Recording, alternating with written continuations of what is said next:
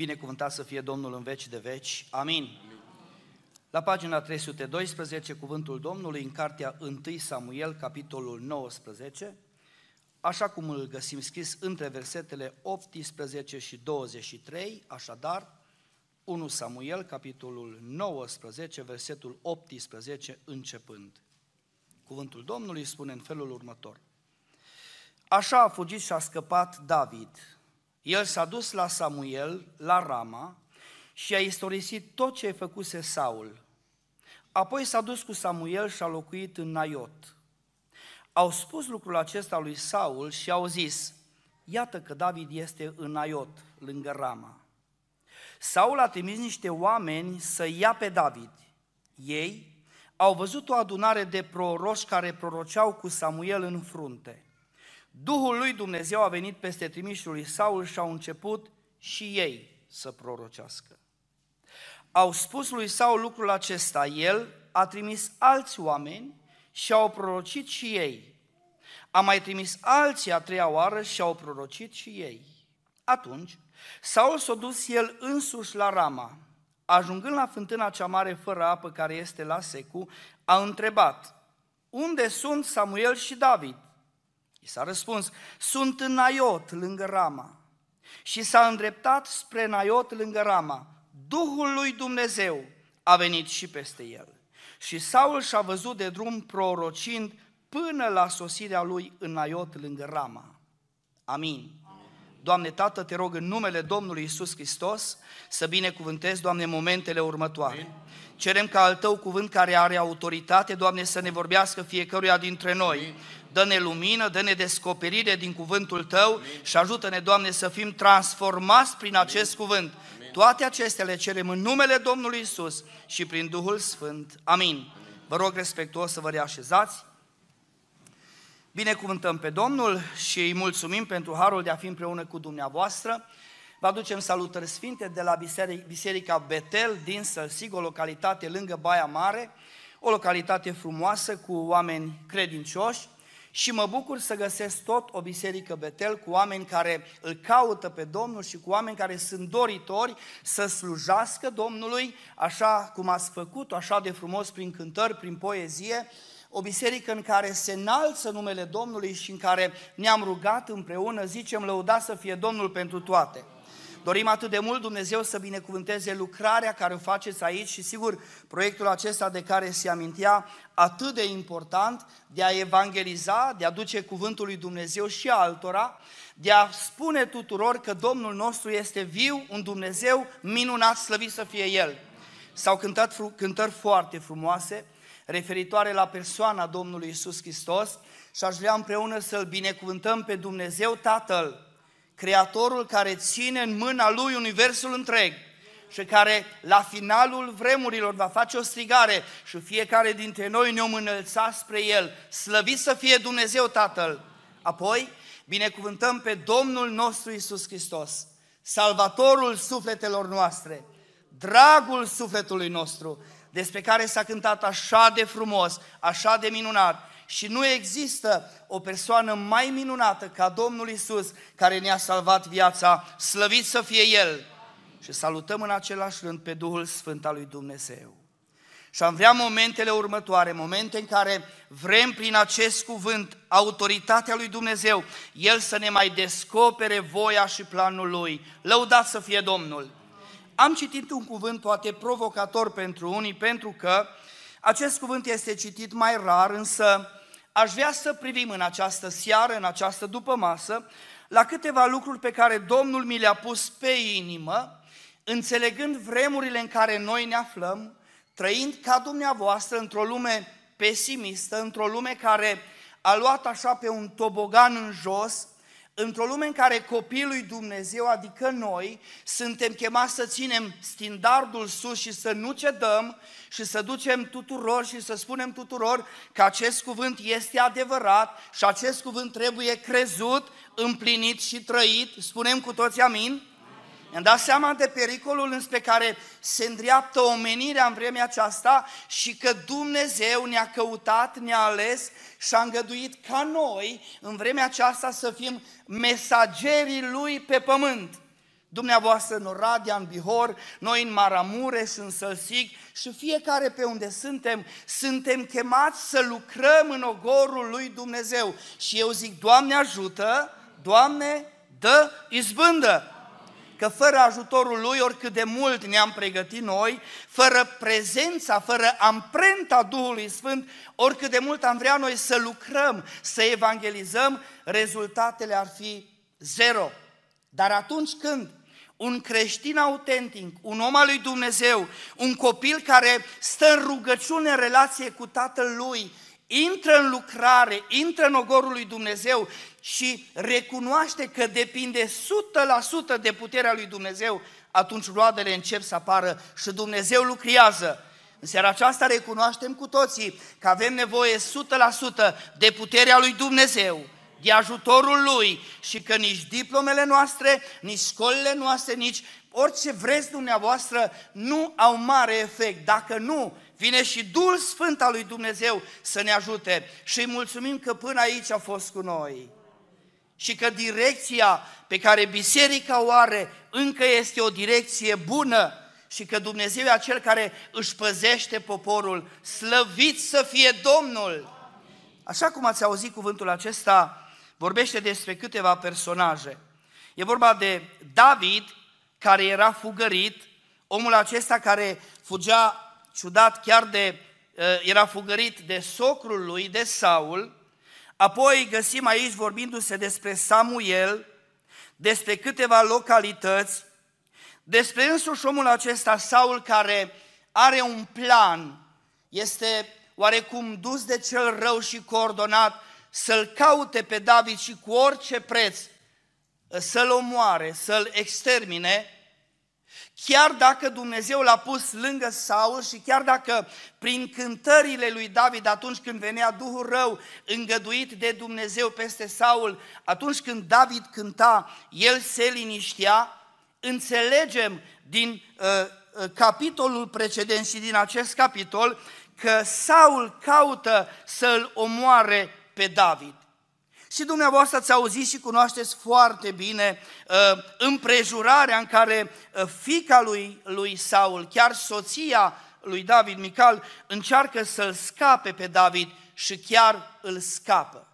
Ați auzit despre David vorbindu-se și chiar copilașii de la grupă, cred că știu despre el, vorbe, vorbește Biblia despre începuturile lui, un copil cu păr bălai, un băiețel care la un moment dat se pune la dispoziția lui Dumnezeu și scapă pe poporul acesta luptându-se cu un uriaș, cu Goliat, și Dumnezeu prin el aduce izbăvirea. Un băiat care s-a pus la dispoziția Domnului și care a avut inima după inima lui Dumnezeu. Ajunge acum să fie ginerele împăratului și pentru că Dumnezeu era cu el, Saul deja era lepădat, Saul caută să-l omoare și să ia viața. Însă ce n-am subliniat și vreau să subliniez acum, ați văzut în contextul acestei citiri că Biblia face referire la o grupare de oameni, la o adunare de proroci, la o adunare de oameni care se află la un moment dat într-un loc și o să vedem nu întâmplător, nu la voia întâmplării, și o adunare care are un rol extraordinar de important. În primul rând veți observa că această adunare îl scapă pe David și David nu ajunge să fie omorât de Saul. Și în această dupămasă, dumneavoastră știți că uh, biserica lui Dumnezeu este formată din noi, din pietre vii. Noi, fiecare dintre noi, formăm biserica lui Dumnezeu. La începuturile slujirii mele și uh, acum sunt biserici pe care încă mai scrie așa, adunarea lui Dumnezeu. Noi împreună locul acesta formăm o adunare de credincioși. E foarte adevărat că în cadrul întâlnirilor noastre sunt și prieteni ai bisericii pe care dorim Dumnezeu să-i binecuvânteze.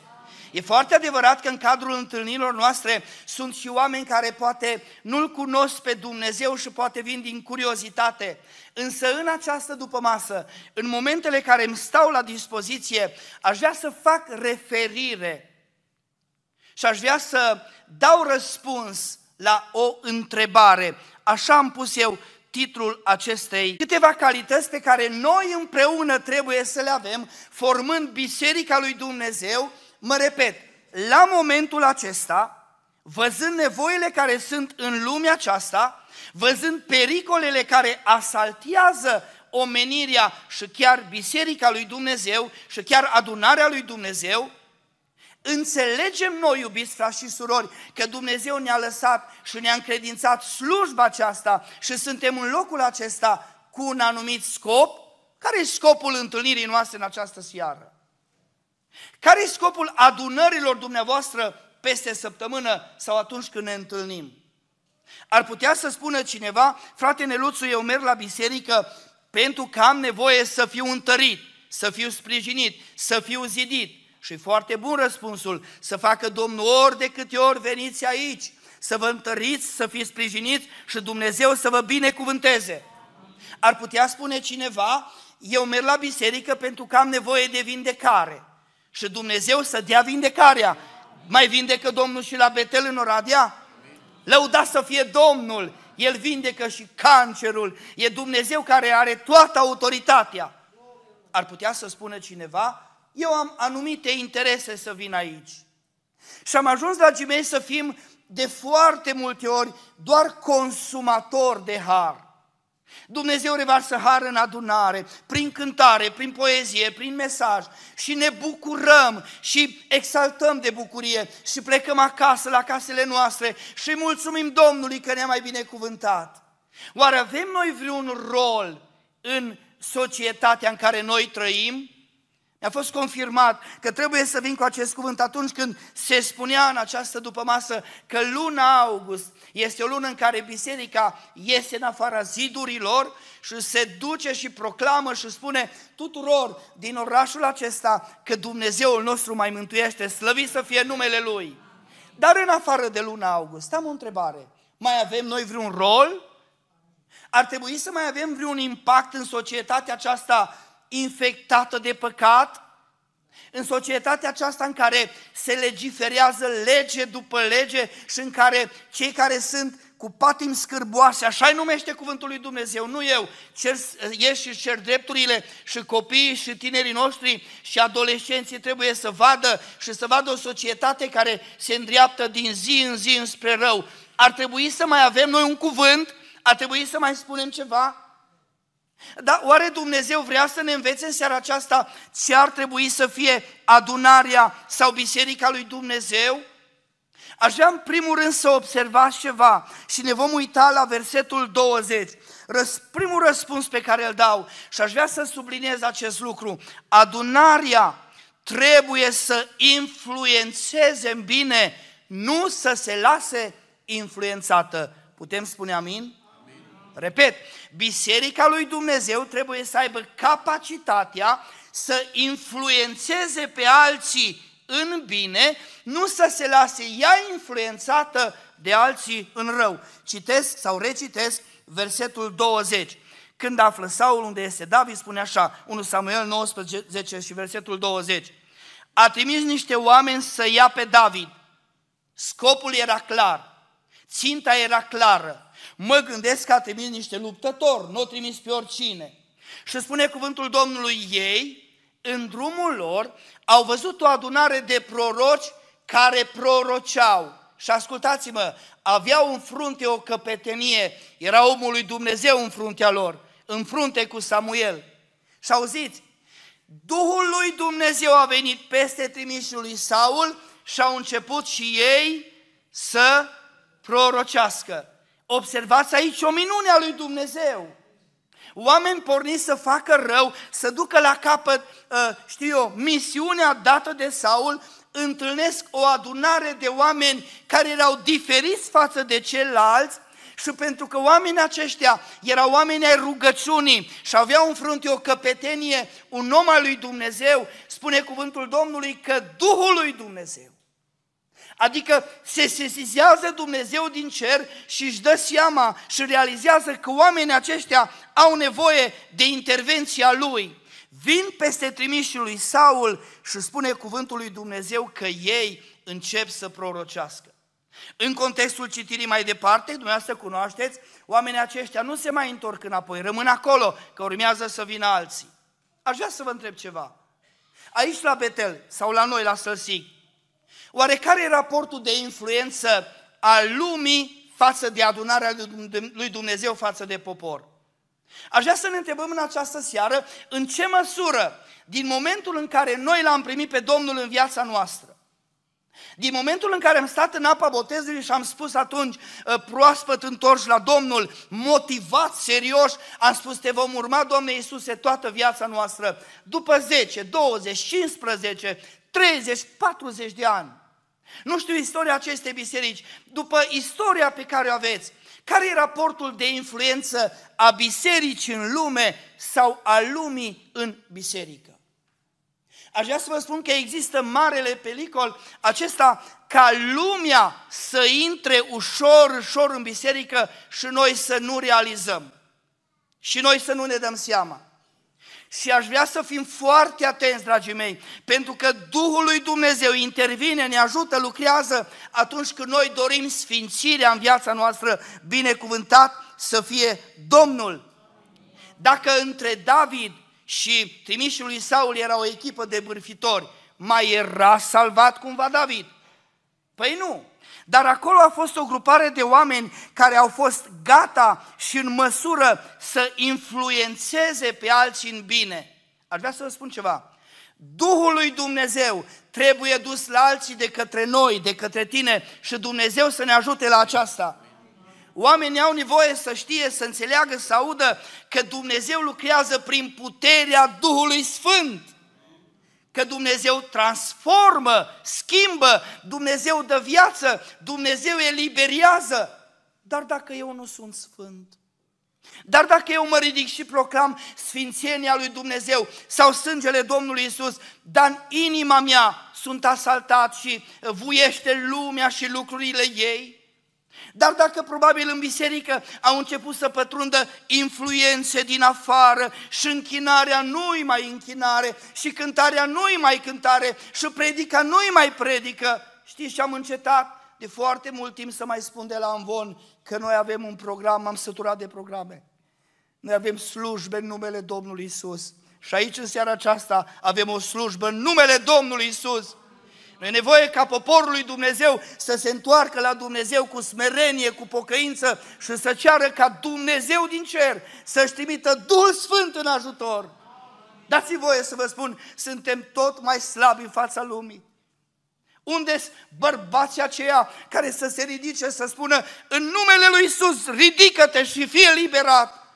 Știți că eu știu un singur loc în țară în care trimit toți păstorii, trimit tineri, trimit oameni în care în locul acela păstor se roagă pentru eliberare și mărturisea unul din frații de acolo, fratele meu, e aproape un an de zile de când n-am văzut o eliberare serioasă și sinceră. Unde-s bărbații aceia care să stea în post și rugăciune ca Dumnezeu să mai dea izbăvire? Unde? Unde sunt surorile? Unde sunt femeile care să se ridice, să strige în adunare? Așa vorbește Domnul! Și să descopere Domnul taina și planul Lui. Oare ce s-a întâmplat? E de vină Dumnezeu? Puterea Lui e mai mică? A slăbit Dumnezeu în putere? În această seară spunem Domnului, Doamne, ajută-ne să ne primim din nou puterea de a influența pe alții în bine. Au cântat copilașii așa de frumos despre caracter, caracterul nostru care ar trebui să fie și să rămână integru. Nu uitați, dacă lumea merge spre rău, noi suntem chemați să mergem împreună pe calea îngustă și să rămânem aproape de Domnul toată viața noastră. Indiferent de atacurile care vin din partea celui rău, indiferent de lucrurile care ne-ar asalta și am zice noi, mă, asta e lumea în care trăim. Și ne uităm la tineri și acuzăm pe ei, că probabil, zicem noi, ei aduc moda în biserică și ne învinuim unii pe alții. Aș vrea să vă spun, la orice vârstă ai fi, influența lumii vine în dreptul tău și îți dă asalt. În seara aceasta Dumnezeu îmi spune mie și spune dumitalei, fii unul care să fii sare. Domnul Iisus le spunea ucenicilor, voi sunteți sarea. Ce face sarea? Sarea dă gust plăcut. Sarea, spune cuvântul lui Dumnezeu, și are câteva caracteristici, dar Domnul Iisus spune așa: dar dacă sarea își pierde gustul, își mai poate recăpăta ea gustul înapoi? Asta e o seară de har, în care Duhul lui Dumnezeu mă face pe mine sensibil și mă face să mă pocăiesc și să-i spun Domnului: Doamne, dacă am acceptat în viața mea, în inima mea, în sufletul meu, vreun lucru care nu-ți place ție, dacă am împrumutat ceva din lume, Doamne, aș vrea să mă ajuți să fiu în măsură să mă ridic înapoi și să influențez pe alții. Doamne, ajută-mă la aceasta! Doar întreagă, îmi aduc aminte, fiul lui Eli, spune cuvântul lui Dumnezeu, au făcut ce nu place Domnului. Și se ridică Eli și în întâi Samuel, capitolul doi, versetul douăzeci și trei și douăzeci și patru, subliniază și spune așa: pentru ce faceți astfel de lucruri? Căci aflu de la tot poporul despre faptele voastre. Următorul verset: nu, copii, ce aud spunându-se despre voi nu este bine, voi faceți pe poporul Domnului să păcătuiască. Iubite frate și scumpă soră care ești în seara aceasta aici, te cheamă Dumnezeu să-ți analizezi viața împreună cu mine. Dacă prin atitudinile tale, prin slujirea pe care vrei să o faci, ești cumva un lucrător al lui Dumnezeu sau ești o pricină de potignire. Când Mântuitorul vorbește despre asta, zice că mai bine ar fi fost să nu se fi născut, ci să îi se lege piatră și să fie aruncat în mare. Închei punctul acesta spunându-vă că, încă o dată, Dumnezeu vrea ca noi să avem capacitatea, puterea să schimbăm lumea, să o influențăm în bine. Doamne, ajută-ne! Și atunci când vine șoapta celui rău, și atunci când vin atacurile, și atunci când nici nu mai știu ce lucruri vor veni din afară, noi suntem biruitori, noi mustrăm orice împotrivire și noi rămânem lângă cuvânt. Și noi rămânem statornici lângă Domnul. În al doilea rând, adunarea trebuie să fie statornică, să rămână lângă cuvânt. Aș vrea să citim împreună versetul douăzeci și unu. Ascultați! Au spus lui Saul lucrul acesta: el a trimis alți oameni. Și auziți, și ei au, pro, au prorocit și ei. Uitați-vă bine, a mai trimis alți a treia oară și au prorocit. Mă gândeam, cum a fost întâlnirea cu primii oameni acestei grupări de proroci, de oameni ai lui Dumnezeu? S-o fi creat acolo o anumită teamă. Samuel putea să zică: mă, ăștia sunt vitejii lui Saul, totuși hai să încetăm rugăciunea. Când a venit a doua oară și a treia oară, mă gândesc că Saul, supărat, o trimis a doua oară ostași mai puternici, a treia oară i-o trimis pe cei mai buni sau pe toți de lângă el, pentru că, o să vedem imediat, merge în sus Saul. Imaginați-vă o biserică care se roagă, o adunare care se roagă și vin dintr-o dată altă echipă, altă ceată și a treia oară încă o dată. Eu nu știu cum aș fi procedat. Probabil că m-aș fi rugat puțin mai încet, probabil că aș fi zis: mă, trebuie să am și înțelepciune. Eu înțeleg din versetul acesta că adunarea, biserica lui Dumnezeu, trebuie să fie statornică, indiferent câte presiuni și câte forțe vin din exterior. Dragă biserică, ne cheamă Domnul să ținem credința așa cum am primit-o. Ne cheamă Domnul să rămânem în cuvântul acesta și să nu ieșim din el. Aș vrea să vă spun că și Neemia, la un moment dat, a fost provocat să coboare, să se ducă, îl cheamă Sambalat în Valea Ono să aibă o discuție cu el. Și îmi place răspunsul pe care îl dă el: eu nu pot să cobor de aici, eu nu renunț, eu am început o lucrare, am o lucrare de făcut, atâta vreme cât aș coborî, zice, lucru ar înceta. Și spune Sambalat: auzi, hai numai să stăm puțin de vorbă. Și zice: nu, nu, nu. Și îi descoperă Dumnezeu lui Neemia că avea un plan. Cel rău vroia să-l doboare, vroia să-l prindă și lucrarea să nu fie terminată. Iubiții mei, la statornicia noastră, la faptul că suntem în credință sau că rămânem pe cale, cel rău va atenta foarte des. Dacă vreți să vă spun așa, la unitatea bisericii diavolul va atenta foarte des. Diavolul are o problemă când copiii lui Dumnezeu rămân uniți și când ei se roagă, când stau în post, când organizează zile de post și de rugăciune. El ar fi foarte bucuros ca biserica să fie învrăjbită, ca biserica să nu fie unită. Și Domnul Iisus, în rugăciunea Lui, se roagă pentru ucenicii și zice: Tată, mă rog ca ei să fie una. Și mă rog Dumnezeu să binecuvânteze biserica asta în continuare cu unitate. Că dacă suntem în unitate, rămânem statornici, binecuvântați să fie Domnul. Nici o forță, nici a treia echipă, nici a treia armată n-a fost în stare să îi dea de pe cale pe oamenii aceștia.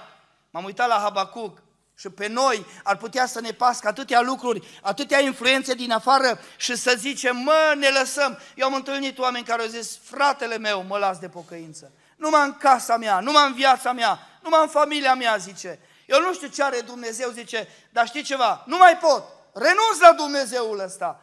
Așa te cheamă Dumnezeu să fii?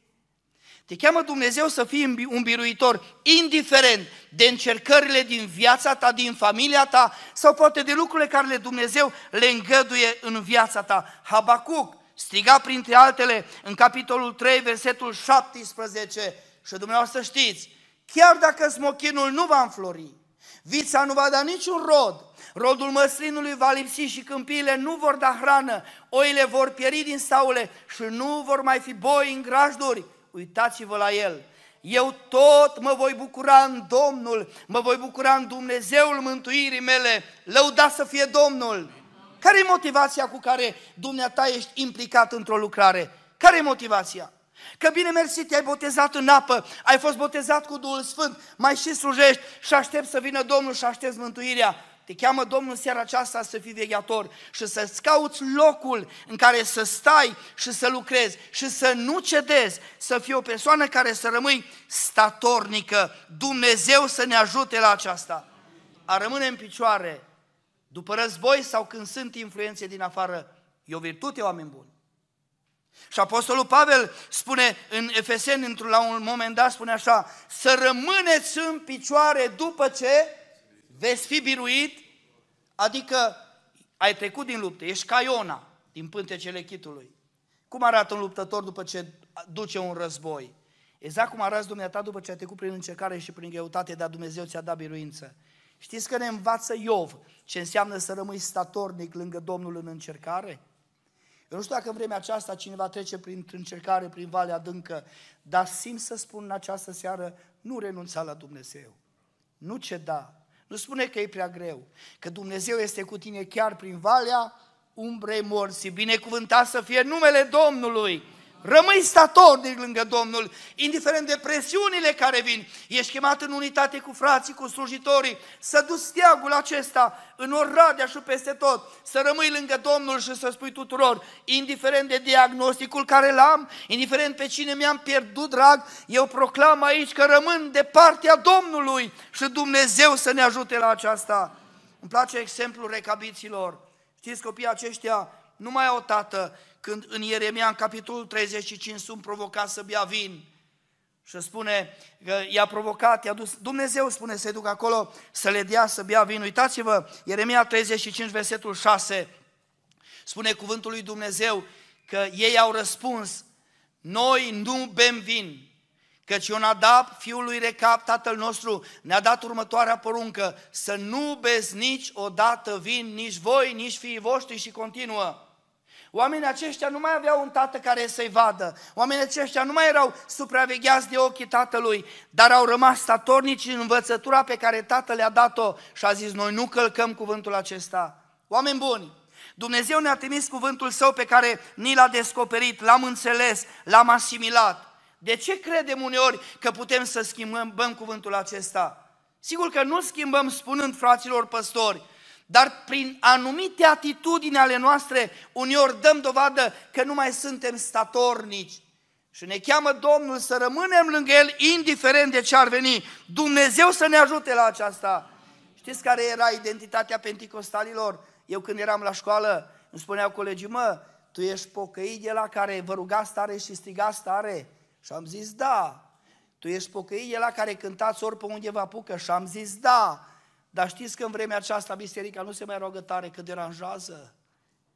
Frați și surori de la Betel din Oradea, rugați-vă tare că Dumnezeu răspunde.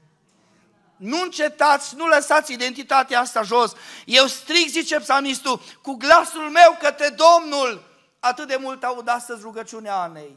frate, zice, să ne rugăm aici, dar și Ana, zice, numai buzele și-o mișcat. Și am întrebat pe cineva, ai vrea să ai în inima ta durerea Anei? Știți că Ana și-a mișcat buzele, știți când a rămas să se roage?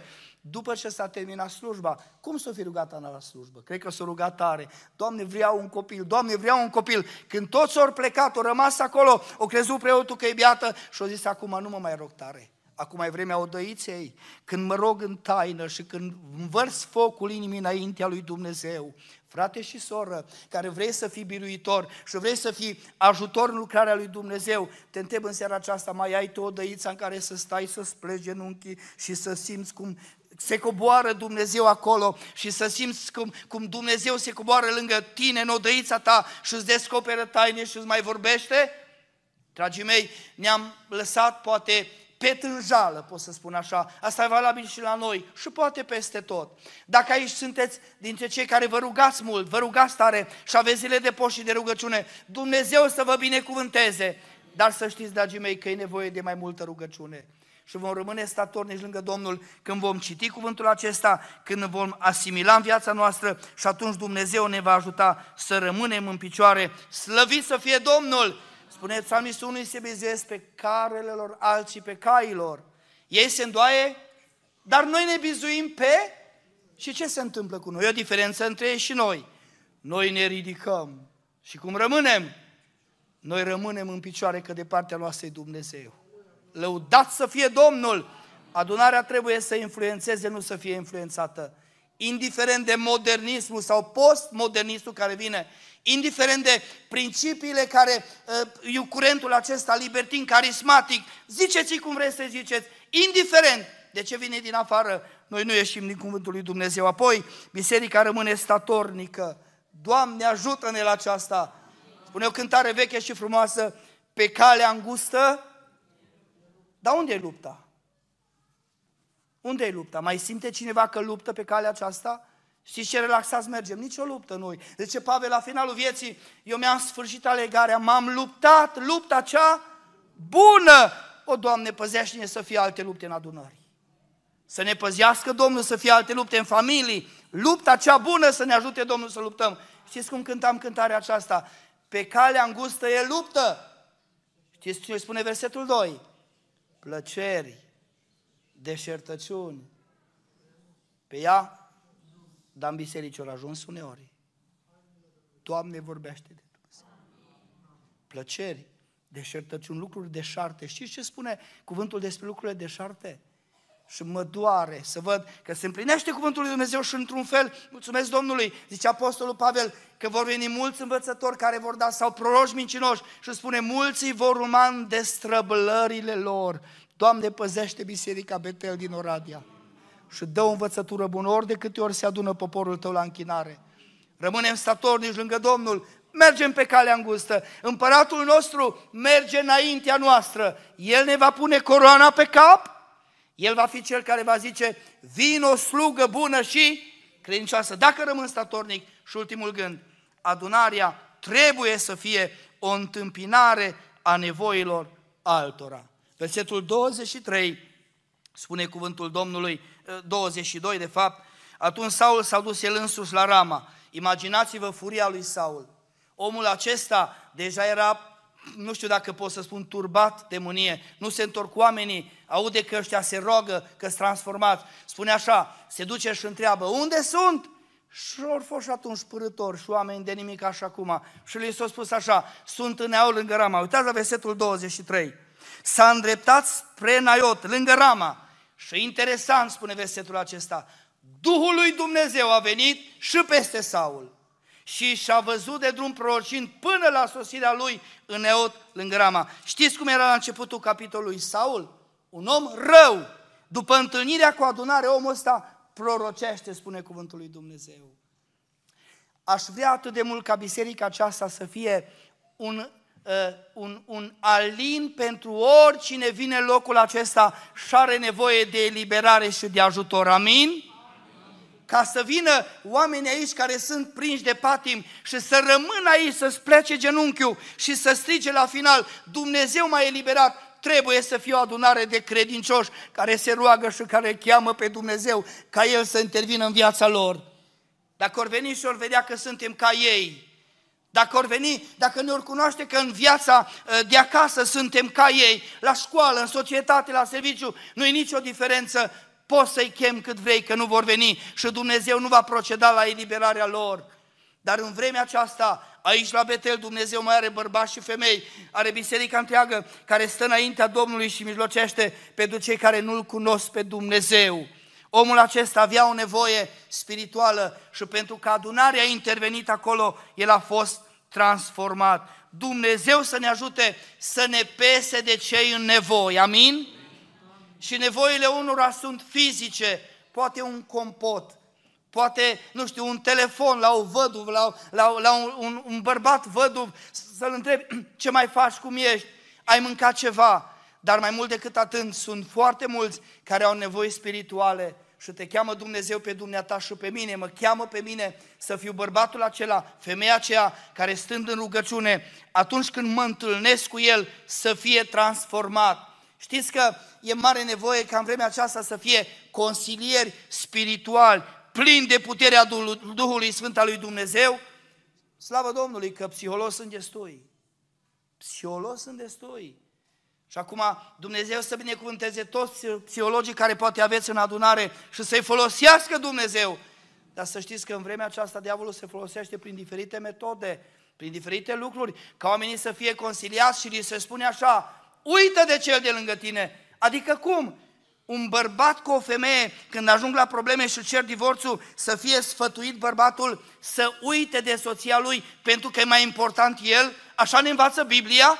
Este nevoie de bărbați care să spună că căsătoria e pe viață, indiferent de greutățile care vin. Tu trebuie să rămâi unit cu soția ta, cu soțul tău. Știți ce ușor să renunțați la căsnicii? Lucruri începute și neterminate. După patru, cinci, zece ani, nepotrivire de caracter. Dar unde a fost Duhul Domnului când te-ai căsătorit? Că acum să spui că tu ai nepotrivire de caracter. Te cheamă Dumnezeu să fii un bărbat sau o femeie care acolo unde e nevoie să spui adevărul și cuvântul lui Dumnezeu, să ai autoritatea de la El, să poți să o faci și Dumnezeu să ne binecuvânteze la aceasta. Aduceți-vă aminte de samaritianul milostiv. Mi-mi place așa de mult această pilda samaritianului când pune balsam pe rană și ajută. Aduceți-vă aminte de Domnul Iisus Hristos și cu imaginea aceasta închei. Spune cuvântul lui Dumnezeu că atunci când a ajuns să fie vândut de Iuda și s-au dus să-l prindă și erau cu ucenicii care trebuiau să se roage, dar nu s-au rugat. Când l-au prins și când l-au legat, spune cuvântul Domnului că Petru, care trebuia să fie bun la rugăciune, o scos spada, o scos sabia și o fă bun la război. Și spune cuvântul Domnului că o tăiat urechea lui Malchus. Știți ce se întâmplă acolo? M-am uitat la inima Domnului Iisus, o inimă care îi păsa și se uita la detalii și să ne ajute Domnul să fim și noi sensibili la asta.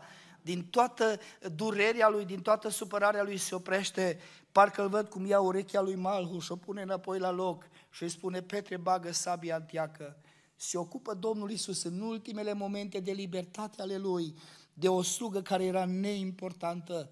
S-ar putea să fie în biserica asta, frați și surori, pe care nu i-ați căutat de multă vreme. În seara asta Duhului Dumnezeu îi spune, mâna, pune mâna pe telefon și dă un telefon. S-ar putea să fie bătrâni, s-ar putea să fie fii risipitori la care nu le mai dăm nicio șansă. De unde știi? Dumnezeu îi poate întoarce în casa de adunare, amin? Are nevoie de tine și de mine să fiu activ în lucrarea Lui. Dumnezeu să vă binecuvânteze. Până la o nouă întâlnire, fiți plini de puterea Duhului Sfânt. Dacă nu o fi în Maramureș, dacă nu o fi în Bihor, îmi doresc să fie pe meleagurile celor. Doriți acest lucru? Împreună să spunem, lăudați să fie Domnul. Amin.